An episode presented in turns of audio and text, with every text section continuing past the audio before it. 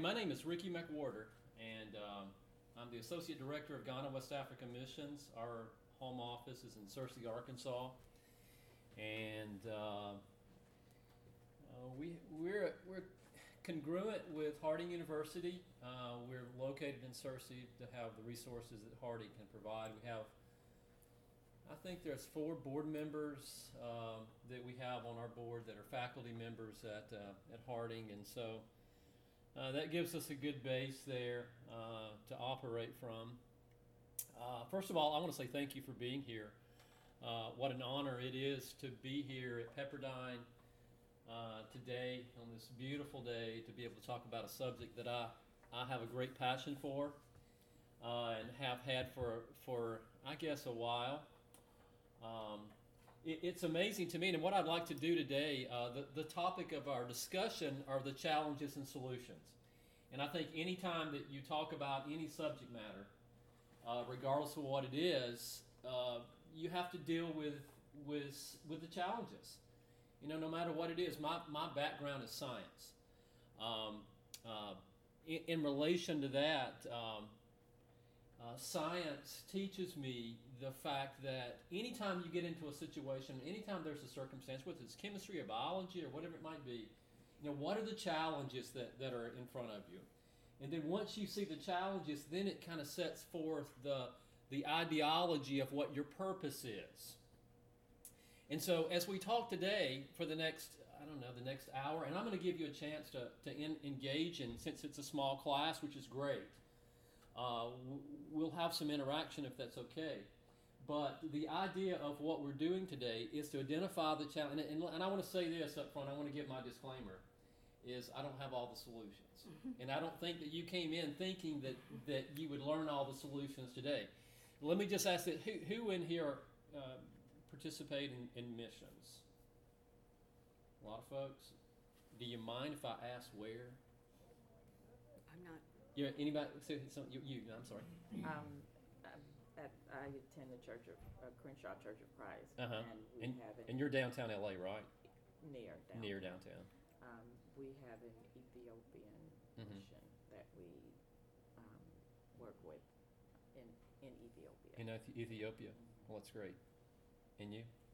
Uh, my name's Jim Griffith. Um, I lived in France for 13 years. Okay, perfect. here in France, and uh, been in St. Louis for 23 years. Our Mhm. church, I'm part of the missions committee at our church. Okay. Mine's through World Bible School. World Bible School. Mhm, Now, are you working in specific areas uh, with World Bible Just School? work with preachers over there. Over in in, in Africa, Nigeria. Nigeria. Yeah. Wow. Mhm, Southern Nigeria. Southern Nigeria. Yeah, Ologbo. Mm-hmm. um,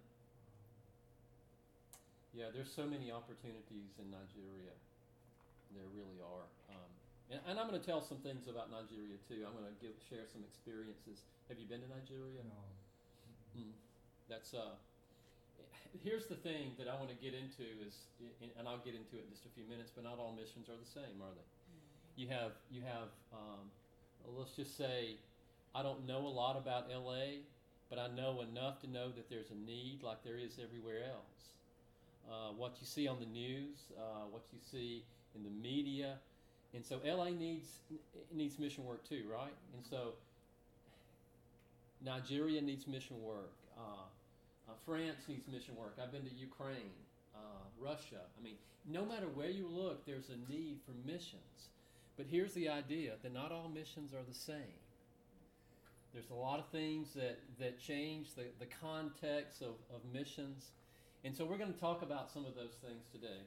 And then what I'm going to do is I'm going to identify, I don't know, probably six, seven um, challenges. And inside those six or seven challenges are going to be solutions as well and how we deal with those. And I hope that what I can do, what my focus is today, is to is to encourage you. If you're if you're in the mission field, is to encourage you. Uh, if you're thinking about the mission field, it's it's also to encourage you not to be discouraged because there's so much out there uh, that that has the tendency to discourage us. And I want you to walk away from here today thinking, "Wow, you know, I'm glad that I came over and I, and I sat through that that uh, that small class, and that gave me a little insight about what what to expect or maybe some of the circumstances. So I'm just going to go through this and let me just tell you just a little bit about myself. Uh, I think it's important uh, to say who you are. Uh, like I said, I work with Ghana West African Missions. and We're based in Searcy. Uh, I retired two years ago from state government as an environmental scientist. Uh, my degree is in biology. Uh, I graduated a long time ago, and so uh, I have had the opportunity through through my um, secular career to, to have experience with environment and uh, water quality is one of my, my expertise in, in my environmental science field. And then, uh, coupled with that, uh, I was raised in a small uh, Church of Christ congregation in Alabama. And that's where I'm from. I'm from Moulton, Alabama. My father has preached, uh, still preaching. He is 90 now. He turned 90 in January and still doing great. Uh, but uh, he's preached for about 40, 50 years uh, in small rural communities. And I can remember uh, growing up in that small church where we had about 50 people. And I know that, that as, I, as I have the opportunity to travel all over the country speaking about our work and what we do and things in line of missions, it, I had this ideology that when I took on this role that I'd go to these large congregations and I would speak in front of all these people. But you know what I do? Like most of you do that are that are in the in the field, you go and you you, you talk to small groups. I met with the Lakewood congregation um, back this past Sunday, I was, had the opportunity to preach there at Lakewood Church of Christ there in LA. Uh, and uh, when I, I actually was there two years ago, and I went out and I thought, wow, I'm going from Alabama. You know, for an Alabama boy to be able to go to Los Angeles and preach, I thought, wow, wow. and I got there, and I didn't know the size of the congregation, and it was a relatively large building, but there, there was about a hundred people there and that's great because that's what I see. I was in Pennsylvania a few weeks ago, uh, Harrisburg, Pennsylvania. There was about 60 people there. And so that's the great thing about the ministry is you usually have small groups to deal with. And if you go back and you look at New Testament theology, that seems to be kind of fall in line, doesn't it, with, with what Paul was dealing with and what the early apostles were dealing with. Uh, so anyway, I grew up in a small conservative congregation and I remember what would happen was, I, I always remember it would always be on Sunday night. And it would be a break from hearing my dad preach because this missionary would come in and he would show uh, these slides of where he would be in his family. And I remember what a great thing. I would sit back in the back and I would watch all those slides of those faraway places and and I would think, wow, that is that would be really interesting to be able to do that one day. And so, as you well know, I can look at the age of most of you here, and I want to introduce William. He's my son here too. He's uh, he's with me uh, this week and uh, enjoying being here. And William went to Ghana uh, for the first time when he was 15, and so he still we actually plan to go this year. And so he's uh, he's been over there. He's got has probably more experiences uh, about the work than I do. But but here's the thing: is that it is is you really when you when you get into the work, you you learn so much about um, the people and and how it influences you and what how it shapes you. And I I didn't go for the, the first time I went to Ghana was in 2007. So it hasn't been that long ago. I've been in the, the field for about 11 years. But up until 2007, I thought I had it all figured out in terms of Christianity, in terms of who I was. I was, uh, I guess, in my mid 40s at that point, and uh, and I really had a good grasp on where I was until I got off that plane in Accra, and I saw those circumstances that existed there, and it really changed who I was, and it helped me to have a different view of what the gospel is, and what the gospel means, and not only that, here's something else I want you to take away today is the purpose that we all have in the gospel. And uh, had this, you, you, what, hap- what tends to happen in, in finding our purpose is we often see our purpose in the gospel, or at least I can speak from my experience. Our purpose in the gospel is to be really good people, isn't it? Because I don't think we come up with that on our own, but I think that's what we're taught.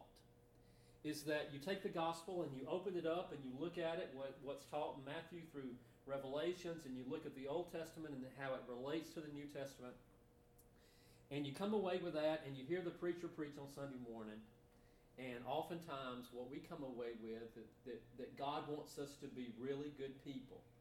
And I'm not saying that's not what God wants, but I'm saying that I don't think that's all that God wants is if you look at what Paul is teaching, Paul is teaching to live a life of sacrifice all through his epistles. You go through the circumstances that he endured, what he's saying in First uh, Philippians about about that, that all things that have ha- the things that have happened to him have happened for the purpose of furthering or advancing the gospel. And so you find buried in what Paul is saying this this mission of what it means to be a Christian. And that mission of what it means to be a Christian is continually finding your purpose and your role and your niche in the gospel. So, anyway, I wanted to cover those things before we really get started because that kind of sets the tone of, of what I'd like to talk about today. uh, again, just uh, uh, who I am. Uh, I've been in this role for the past two years. Uh, we are um, actively uh, the primary focus of what we do is, is fundraising. Uh, we do fundraising, and we have a we have a um, an organization in the field there in Ghana. They're called the Rural Water Development Program of the Church of Christ that we work with, and they do the actual well drilling. And I'm going to talk about more. You probably didn't know what we did at Ghana West Africa Missions, and uh, but we we, fo- we primarily focus on well drilling. So, i- i- if you look at it, challenges of the mission work or the mission field, you can't ignore history. And um, I've got David Livingstone is, is one of the examples of one of the earliest missionaries uh, from Scotland that went to Africa. And I've read several of his books.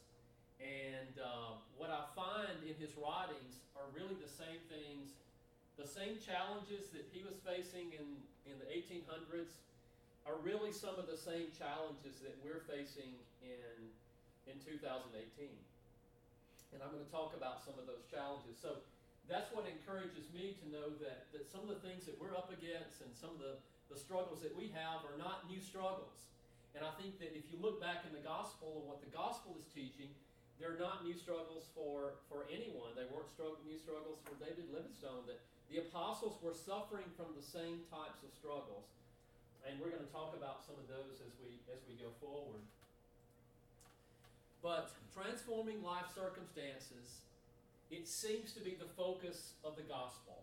Is that what Paul was doing is Paul was serving, and I want you to, well, if you have your Bibles, if you have Acts chapter 6 available or your apps or your phone or whatever you have, uh, go there. That's the only scripture that I want to use today, really, is Acts chapter 6, and that's the choosing of the seven, and probably mo- most of you know that scripture and how it relates back to uh, uh, service.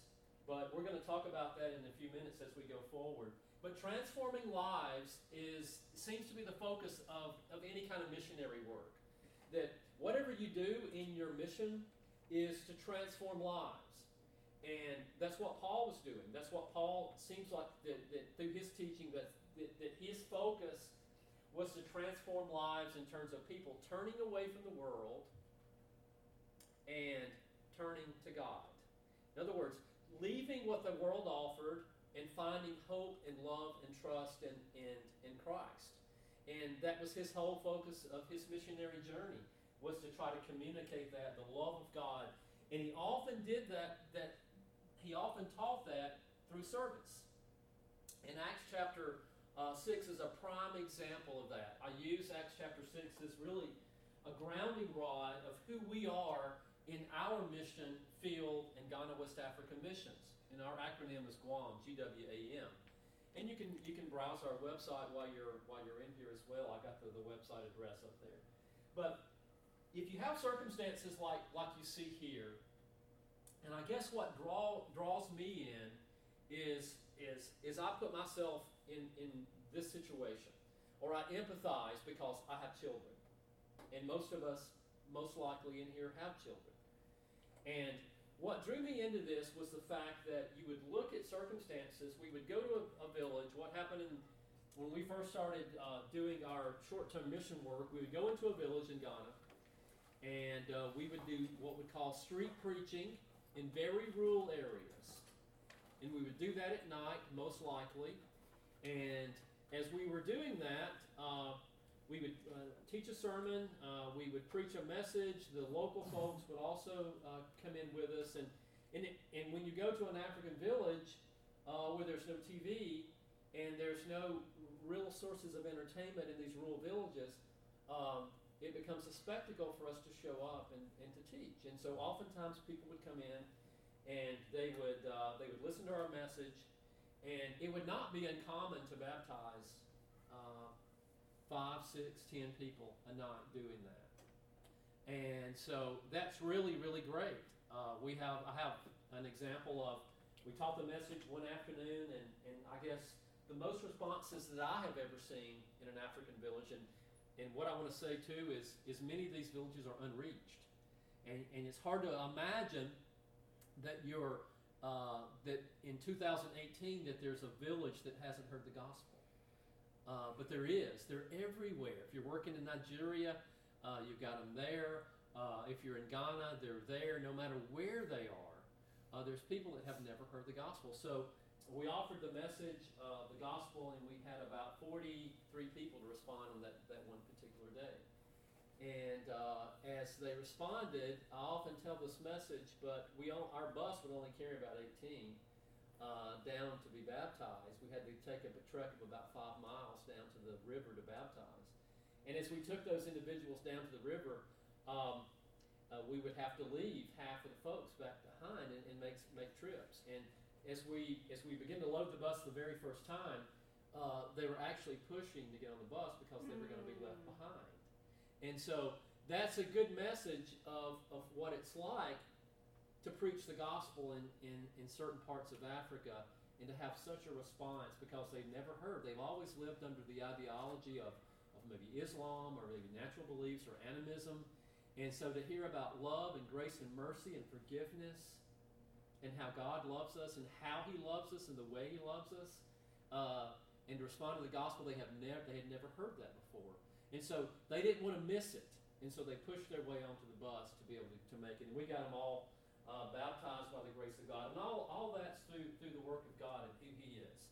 But empathy, imagining yourself in this situation where your children are having to drink water like this drives us to do what we do. So, if we if we baptize those individuals and there's a minister that will see to those individuals and that particular minister may be seeing after eight, nine, ten different congregations, then we leave those individuals, those people that have been baptized into Christ, and we walk away with this circumstance. And so, what drove us to say, you know, the gospel is, is the greatest thing that we can give anybody. But how do you administer the gospel and walk away from circumstances like this and go back and, and get on that plane and go back home and live the life that we all live? And to have fresh water, clean water, healthy water. Circumstances have to be changed if we really love people. And so, what I want to do is I say things like that. I want you to go back and you look at Acts chapter 6. What is happening in Acts chapter 6 is the same thing that we're striving to do here. And that is that you administer the gospel not just by teaching the gospel. See, that's one of the things, too, that, that we often have missed. Is that we have given the word, we've given, we've given the doctrine, and we've given the, the, the words to lead to salvation. But what we've often done is ignored the fact that our service through those words can lead us to sal- lead those individuals to salvation just as quick as anything. And so uh, this is one of the, the mechanisms that we use at Ghana West Africa Mission to reach people, and I I'm going to tell you more about that. But our focus at Ghana West Africa Missions really takes on three different types of focus. First of all, it's providing clean water, and that says a lot. uh, some of these individuals that don't have clean water, they can walk up to six miles a day to, to fetch clean water. And when I say that, I know if you're like me, your mind has just taken, you, you probably heard me say that, but you don't really believe it. Because it's, it's unimaginable, isn't it? What if you woke up this morning and you had to walk six miles? That's three miles there and three miles back for clean water. I cannot imagine, and this is the thing too, because of the stigma. I don't know if you'd call it a stigma. It's not a stigma. It's because of the cultural setup in, in, in Africa. Is the men don't collect water. It's the women do the collecting of water and their uh, young girls. And so they'll get up in the mornings and they'll walk three miles in the dry season to fetch water that looks like I just showed in that, that slide before where it's very dirty, very contaminated. Then walk three miles back. And then oftentimes they'll do that in the morning and then they'll do it again in the afternoons. And so providing clean water is such a, a powerful mechanism to reaching people. Because what it does, it allows us to have that platform to glorify God and to show His love. It's not uncommon for to go to a village and to drill a well, a freshwater well, and as you drill that well, those individuals that are there, and I haven't said this yet, but I'm going to say it now. Is uh, I'll get to it, but I'm going to go ahead and say it. Most of the communities are Islamic communities in northern Ghana, and so you you drill a well in an Islamic community, and the leaders come out and they say, We cannot imagine why you people from America have come over here and drilled us a well. It's beyond our comprehension because we've done nothing for you. But you've come and you've drilled us a clean water well for our families to have. And, and so what we're essentially doing is we're establishing a platform for the law of God to, to live through us. And that's just New Testament Christianity. And it just it combines all the love of God to be exemplified and demonstrated through our actions and our deeds. So uh, clean water. And what does that clean water do? It, it provides opportunity. And then not only does it, does it provide opportunity, but one of the greatest things that it does is, especially working in Islamic communities, it provides peace building. And that's not a new concept. What was Paul doing throughout his missionary journey? He was doing nothing more than providing peace building. What is Acts chapter 6 doing? It's peace building. Choosing of those seven, as we now would say, the, the seven deacons. Choosing those individuals that would render service in a conflicting circumstance. And as they solve that situation, we're going to see in a few minutes how that leads to uh, the conversion of a lot of folks. But these are some of the things that we do. I don't want to spend the time to go through and, and talk about all those, but that's, that's effectively what we do. So here's a great question. Here's one of the significant questions of the whole class. And that is how can we effectively communicate the unchanging gospel of Christ in the midst of a changing world? Would you say that our world is changing? That's ridiculous to even ask that, isn't it? It changes on a, such a frequent basis. Look what's happened with this thing. How has this changed our lives? What, in the last couple of years, really? I mean, we were talking the other day. Uh, I'll show my age, but you remember bag phones? Anybody have a bag phone? A yeah, bag you haven't heard of a bag phone? No. What's you a haven't bag heard of a phone? bag phone. My goodness, I guess it was 95 before they came out with these phones. There was something called a bag phone. It was about the size of your purse there. Mm. And you opened it up, and it was a telephone. It had an antenna you had to raise up. But those were called bag phones. And, um, and you would use it, and it cost, we were talking about it too, it, would, it cost 45, um, 45 cents a minute, maybe back home in Alabama to use it. And so you only use it in, in special circumstances. And so I think that was probably around 95. And so from 95 to this, and of course this is, has changed, this changes every, every year rapidly. And so the world is a changing place. Gospel is unchanging, the world is a changing place. So the question is, how do we effectively, and the key term is effectively. What we tend to do, what I tend to do, or what people tend to do, is to think they need to do something. And that's really, really great. Don't get me wrong in saying that that's not a great thing. But make sure, what I want to focus on today is through some of my experiences, is to make sure that what we do are things that are effective in changing the circumstances of people's lives and not just simply making us feel better in, in light of doing them. So, uh, the question I, I posed before is all mission work the same? Here's some of the, the life circumstances that I want to share with you that have, uh, the, some of these are really current things for me. The, some recent questions that have been posed to me, uh, really from leaders of church congregations. And it may surprise you a little bit that these are questions. But number one is should the church be in the well drilling business? And that's the way it was phrased.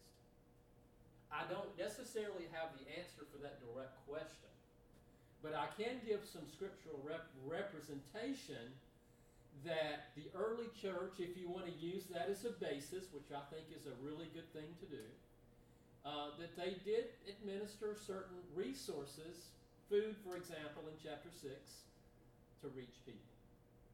So if you go back and you say, should the church be in the well drilling business, then I think the question, the answer is yes. It should be in the well drilling business because not just because I say it's a really good thing or because I'm excited about it, but because it's it's it's it's doctrine. So that's a that's a really important question. So not only is this a question, but it's also a challenge. It's a challenge. I don't know if, if that surprise does that surprise anyone that that question is asked? It doesn't surprise you, does it? Especially anybody in here an elder? I once was an elder. I'm no longer an elder uh, because of various reasons, but younger? got I've gotten younger. Yeah, I've gotten younger, so I'm no longer an elder. Uh, but yeah, that's it. I, I thank you for that that satire. I like it. Um, but here's the thing: elderships are difficult. They're very, very difficult. If you haven't dealt with elderships, I deal with a lot of elderships, and they're very, very difficult. And they have a, a tough job. Don't get me wrong, but they're difficult. And they it's this is what seems like happens to me in most situations. Is I go into a congregation and I sit down. You got to have funding at some point. I mean, we're not in it to make money, so you got to have funding. Funding's got to come somewhere. So you sit down with an eldership and you lay out what you are, who you are, what you're doing, and it always seems to be that they ask the wrong questions for some reason. Now that's I'm painting a broad brush, but I'm telling you this because at some point, if you're thinking about the mission field, or you're working in the mission field, you're going to sit down with a group of people that have decision-making responsibility for a congregation or for a group of people, and it seems like, and I use and underline the word seems, it seems like they ask the wrong questions. Had a meeting, this, this number one question came out of a meeting last week.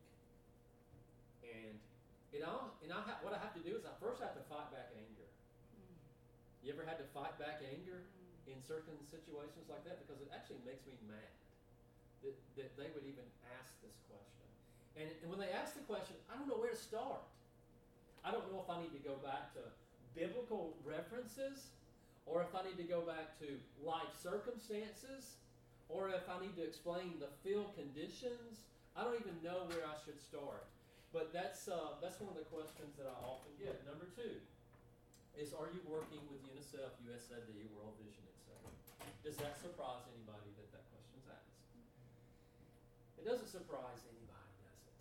It doesn't surprise me. And I'm not so sure if I have the right answer for that question.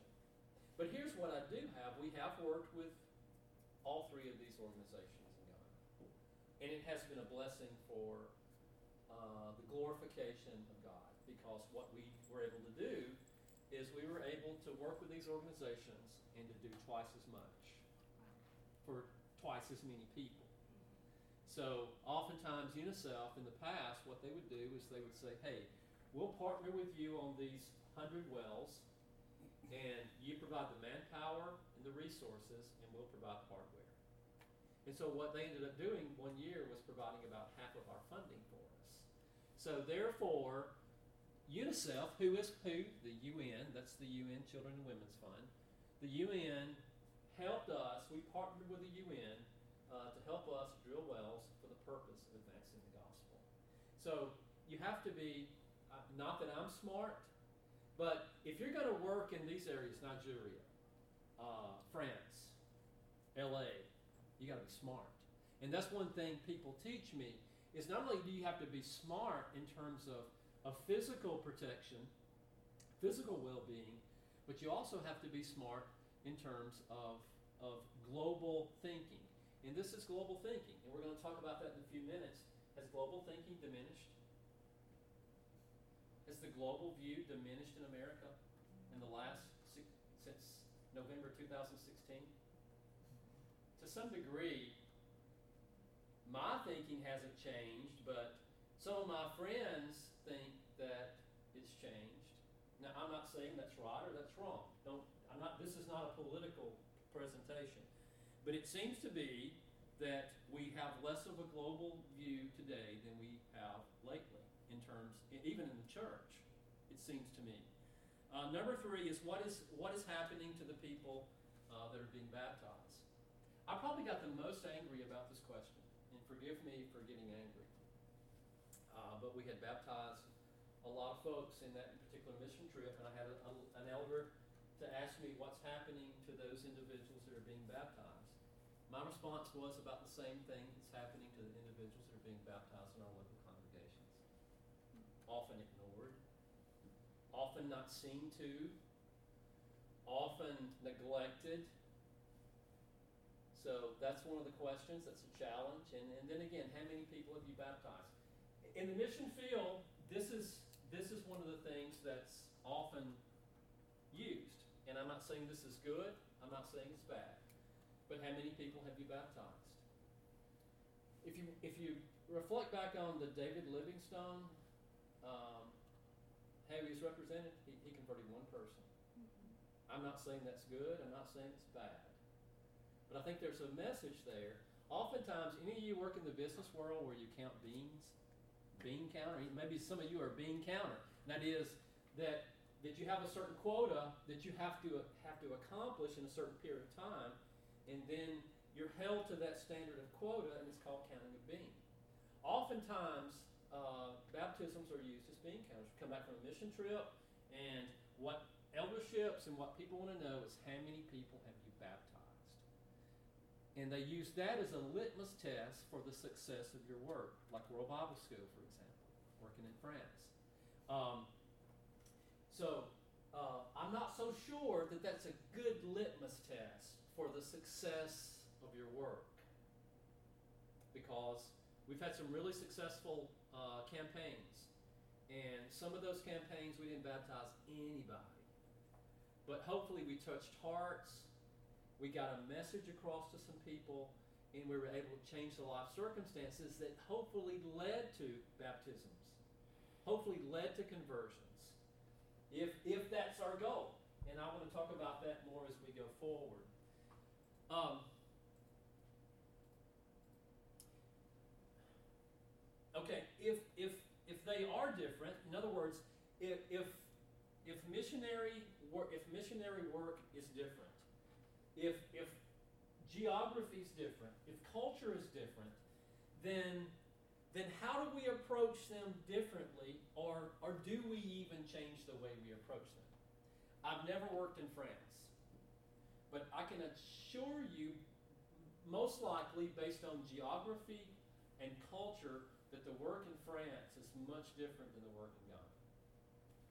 Do you work in rural communities, or are you in the city? No, I was in big city. You were in big city.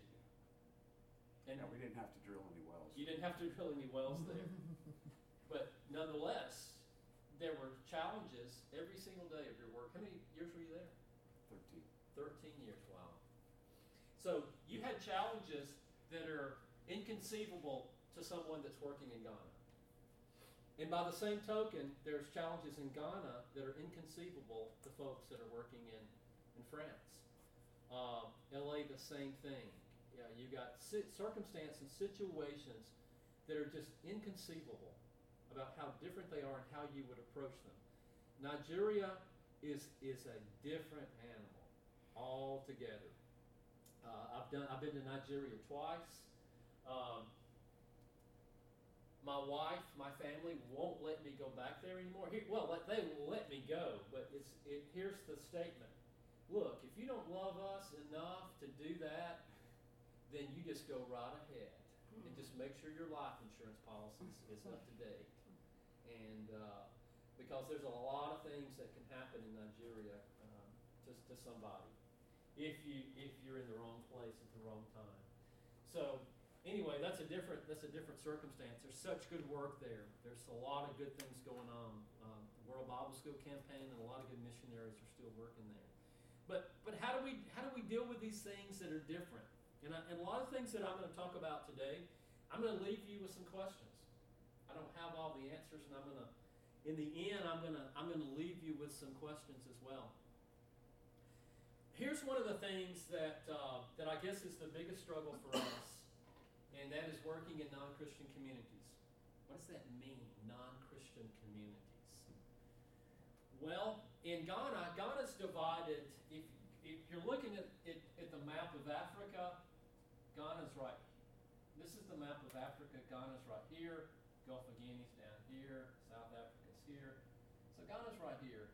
And as you migrate up from the coast of Ghana, which is on the coast, and you go up a bit, uh, you're heading toward the Sahara Desert. And as you go north into Ghana, it becomes very Islamic because where our home headquarters are in the northern part of Ghana is really about a four hour drive to the borderline of Burkina Faso. And then once you get to Burkina Faso, you're really getting Islamic there uh, toward the Sahara Desert. And so, how is it that you can, you can carry on a Christian ministry in a very non Christian community? Now, in the southern part of Ghana, it's a lot of need for Christ in the southern part of Ghana. But it's a Christian, basically a Christian community. There's a lot of need in East LA for Christ, but it's predominantly a Christian community. Uh, in Alabama, there's a lot of need for missionary work in Alabama, but it's a it's a where I'm from, it, but it's a Christian community. And so what I'm getting at is how do you carry on Christ ministry in non-Christian communities? And that's one of the struggles. I heard yesterday. I talked to someone who's who knows someone that has a has a has a missionary work in in Pakistan. Wow. Now I admire those folks. You're talking about working in a non-Christian community. You set up shop in Pakistan, and and that's that's a big deal because it's a non-Christian community. Uh, not to say that these these communities that are Christian communities don't need help, but the question is, how do you work in these non-Christian communities? Uh, I Islam. That's that's one of the questions that that at least has to be examined. Uh, this is really all that I have much in terms of, of big text, and I just want to establish some observations. And and I guess they're really plain and they're simple and they're straightforward. But, gone are the days when the isolated West sent missionaries to, to uh, unknown lands and people. Now, I guess what I'm saying there is the time when we, we lived in a back in the 1800s and, and we got on a steamship and we went to unknown lands, those days are gone and past. We live in such a global community today. We, we pretty much know the circumstances before we ever get there. So those days are well gone. The world has taken on more of a global character. That is because of trade, because of uh, communication. There's, there's such a, a large opportunity. Contact between ethnic groups, whether resulting from immigration or warfare or displacement or tourism, at this point in time is unprecedented. Just think about the migration uh, from Syria that went into Europe and wherever they wherever else that they went. From what I'm told, that's one of the biggest migrations that will ever happen in our lifetime. Uh, it, more specifically of, of folks of the Islamic faith going into Europe. And so, because of that, is there not this this this enormous amount of opportunity for us uh, with the resources that we have uh, to teach Christ? And number four, uh, we have more opportunities and more resources, and with the benefactors of more experience and research than any other generation that's ever existed. And I guess the question is, what are we doing with that experience? What are we doing with those resources? How are we using those to our full potential? And then, number five, preparing missionaries for effective cross cultural gospel missions and church planning is, is one of the major steps that we have to be facing. Cross cultural missions. I'm going to talk about that in just a second.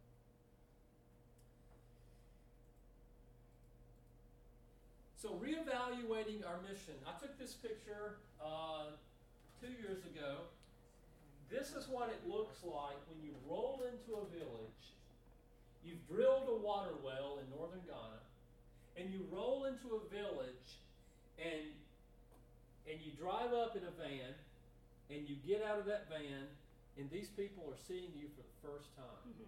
Now, I want you to look at the faces. What these people did, they were waiting on us. Mm-hmm. And when they saw us pull off and they saw us get out of the van, this was their reaction. And you can see they were they were I don't know what the definition of happy is, but this is the definition of happy. And you can see looking at some of the uh, the ladies especially uh, some of the Islamic influence in these areas. And some people ask me oftentimes, this is a very rural village in northern Ghana, and they ask me, so they're Islamic, are they welcoming to you? And this is the way I describe it. And I, forgive me if I'm using the wrong example, but I know a lot of Catholic people that claim to be Catholic, but they're really not practicing Catholics. A lot of people that are Christian, and they're, but they're really not practicing Christians, if that's the right terminology to use. And so this tends to be the case that, yeah, if you ask them what they were because of the way they were raised and the culture they were exposed to, and having a mosque just down the road, they would say they were, they were Islamic. But the reality is they're really not anything. And so they're very welcoming uh, to your help. And once you help them, then if you deal with people, and I know you have in developing countries, then you have a friend forever. They, they'll never forget what you've done for them. So as you look at this circumstance and you look at the situation that, that, that you can see in this photograph, is there a necessity for reevaluating our mission and how we go about achieving that mission? I don't really have a lot to say about this, but financial dependency is an issue. Have you dealt with anybody in the mission field where financial dependency became a significant issue? Finan- well, let me rephrase that. Financial dependency is a problem in the church here in America, isn't it? it it's a problem that has to be dealt with. Financial dependency is also a problem that has to be dealt with. There's certain individuals, which is it's almost a normal thing, and, I, I can't blame anybody for doing this. But you have a you have a, a usually a male person, a, a guy, that um, sees the opportunity to become a, a minister, and he wants to get support to go to be a minister, which is gr- absolutely great. He goes to preaching school there locally, and and then that particular person uh, becomes a financial responsibility for American churches till the day that person dies. Now, I'm not saying that's that's a bad thing. I'm not saying that's a good thing. I'm just saying that that's one of the challenges. So what we've often done, especially in Ghana, uh, when I was I was actually a, a pulpit minister for a few years, not too long ago. I was working part time as a minister, and that gave me other time to do something else to help support my family. So what we've often done is we've taught the idea that if you can provide some sort of uh, secondary income, that will help you because the reality is most of these congregations don't have enough resources to pay a, a minister. They just don't have it. It's just not there. Uh, they may can pay them uh, maybe 20 Ghana cedi uh, a week or something like that, which that's the equivalent of about four dollars, U.S. dollars, and that you're not going to go very far on four dollars. So, there's this quandary that exists as, as American missionaries, and we're working with local preachers and, and ministers that need financial help. And you want it because $100 a month to a, a minister that's in a rural village, that can provide a, a whole income for that, that minister for the whole month and his family. He can live well on that, relatively speaking. He may not be able to send his kids to college with that, but there would be other mechanisms for that. So he becomes dependent, their family becomes dependent on, on financial help. And, and it's, it's a constant source of dependence. Uh, in my position, I, I constantly get requests for help.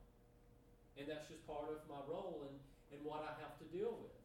And so those are things, I'm not saying it's a, it's, it's something that's good or bad, but I'm saying financial dependency is an issue that's going to be a struggle. It's a struggle for us, and it's a struggle for your mission as well, whatever you're doing. This, these are a couple of big words, but they, they, ha- they have a lot of meaning if you'll just allow them to sink in. Indigenous contextual churches. That is, that what we've often done is we have taken the gospel as missionaries, and I can only, I can only uh, give testament to what I've done. But what we've done is we've taken the, we've taken the U.S. culture, the United States of America. We're, we're the biggest and the best, right? So we take the U.S. culture and we take the gospel and we and we we fold it in this American flag. And now the gospel was great the way it was, but now what we've done is we've folded in this American flag, and we go to these people that are living in in absolute poverty that visualize the United States of America is a place of destiny. And we take that gospel and we say, here it is. This is what the United States is bringing you. And what we do is we take the whole message of the gospel and we give it to them in a non indigenous and a non contextual church.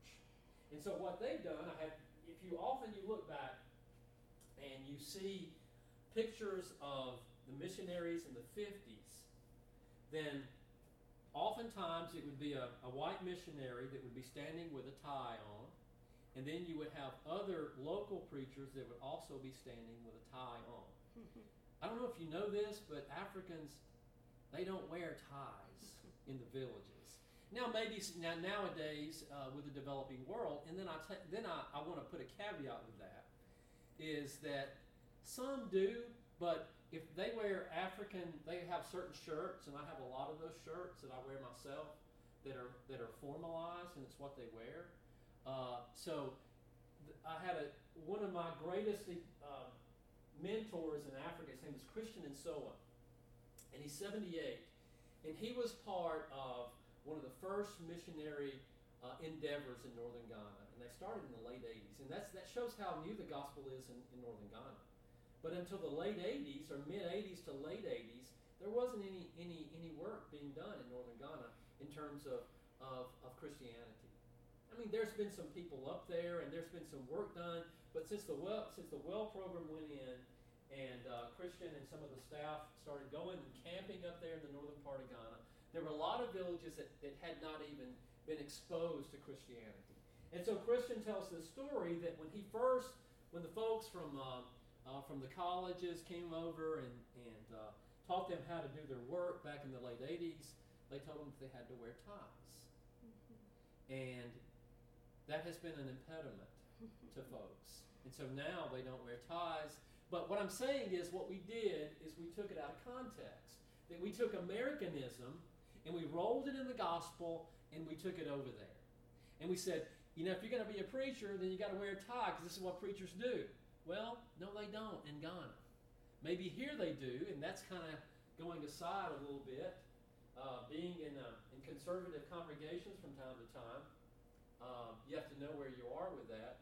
But being putting things in context in terms of the church uh, is important. So history history teaches us that Western institutions related to missionary endeavors have often disrupted the culture in, in a in a in a good, well intentioned purpose of helping people, but they've totally disrupted the culture. They've taken the whole situation of of teaching the gospel out of context, and they've taken indigenous people and they've rolled them into Americanism, and I'm not sure if that was our intention.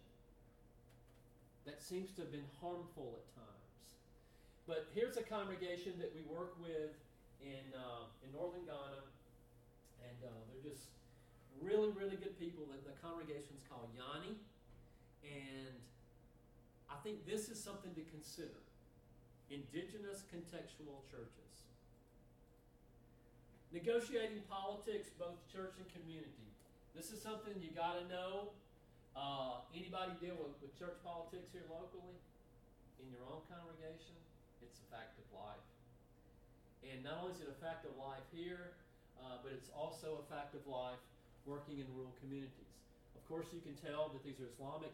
These are these are the village elders. Is who they are, and so uh, before you do anything in a community, before you ever begin to teach the gospel, before you ever drill a well, before you ever do anything of service to that community, guess who you got to go through? Mm-hmm. You got to go through these men.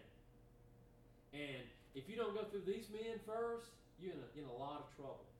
So going through playing politics, if you will, to get opportunities, to be able to teach the gospel, to be able to be of service to folks, that's also a really big deal. So negotiating politics, it, and, and you look back at what Paul was doing in the church of Corinth and the church of Rome, he was negotiating those politics to be able to advance the gospel and to, to have teaching opportunities. And so I think that's very appropriate in light of where we are today. Uh, conversion involving worldview gospel. This is one of our ministers that we work with on the right. His name is Daniel, one of the super, super guys. But conversion involving worldview gospel. What does that mean?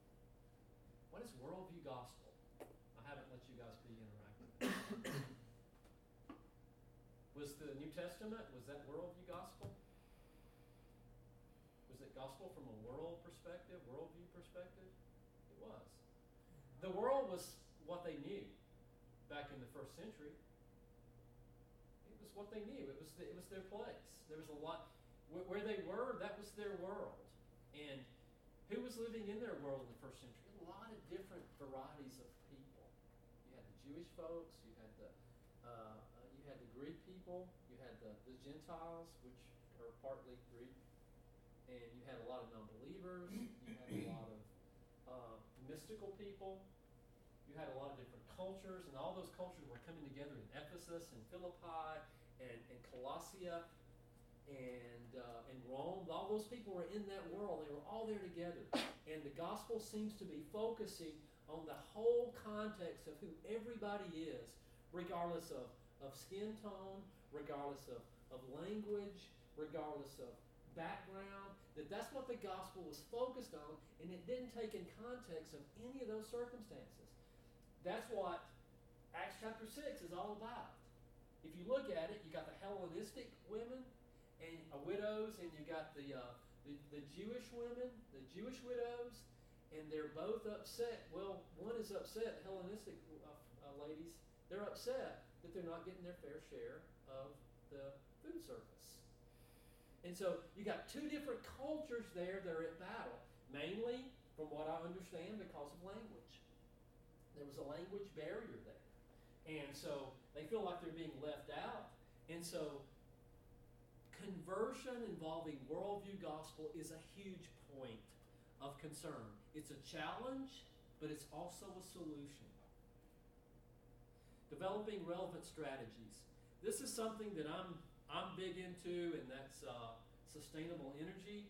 Uh, but strategies, and we have a well here, and not only is it it's not a hand pump any longer, but it's it's um, it's not a hand pump, but it's it's running off solar. So finding new strategies to be able to be relevant in the mission field. Uh, this is a school that we work with. It's called Costec uh, School. It's a developing strategy that we have, and so that picture I showed you of that village charging us, it looks like it's charging us because they're so happy uh, that they've got that well and they're coming out to, to greet us. Uh, what we told those uh, leaders in that village we said, um, find your brightest student and we'll give them a scholarship to Costech School. What Costech stands stands for is College of Science and Technology. It's the only uh, school of its kind in northern Ghana uh, teaching uh, science and technology. It's supported by the Church of Christ. Uh, you can find out more about it on our website. But what the focus of this school is, is to be able to give uh, kids an opportunity that they would never ever have. Can you imagine being raised in that village that I showed a few minutes ago? And now your circumstances have completely changed. You have clean water. And so the hope is to allow these individuals uh, to go to school to learn science and technology. And it's also a Christian school. They have, in the mornings, they have chapel and they have devotions and they sing Christian songs. Most of the children are Islamic. Catch that? Hmm. So how does that? My question is, how does that work? You watch the news media, and that's not supposed to exist, is it? Because the Islamic faith doesn't mix, and they don't tolerate Christians, right? That's what Satan wants us to believe. Well, this is a prime example that that's not true. That's just simply not true. I've got about five minutes. So, conclusion.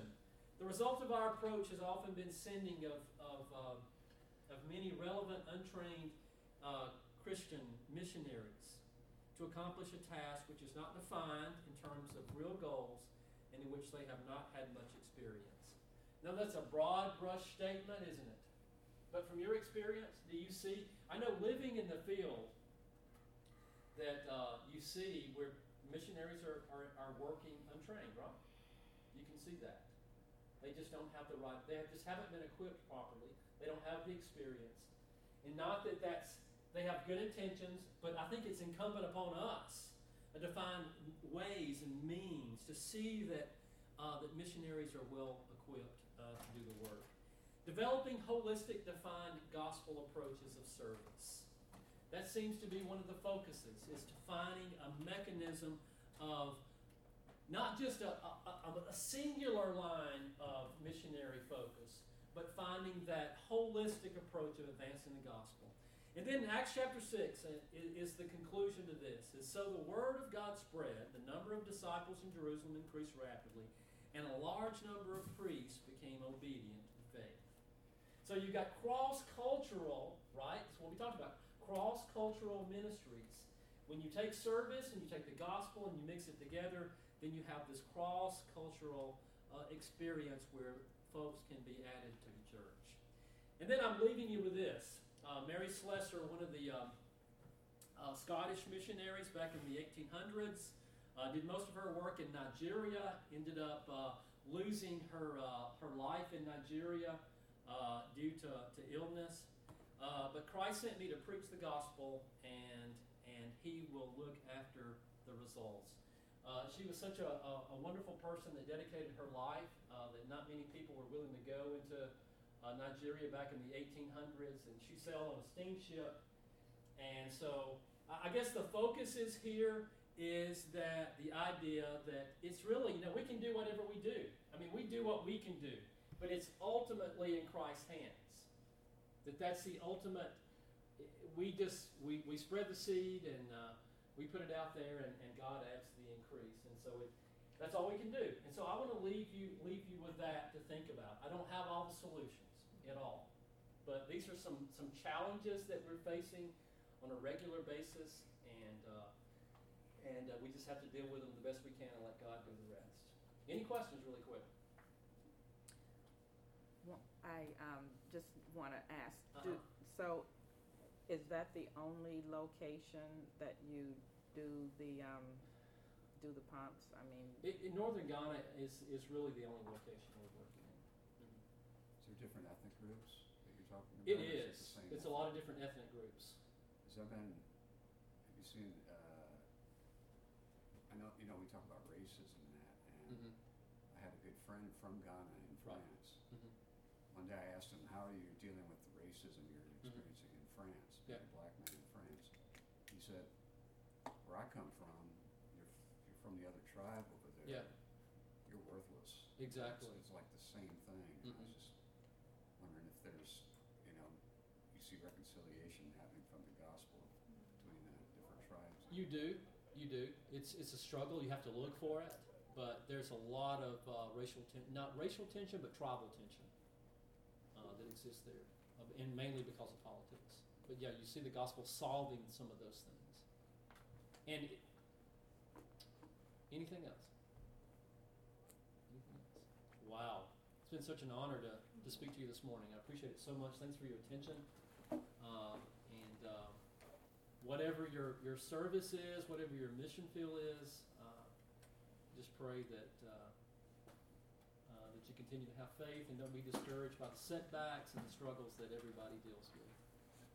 Thank you so much.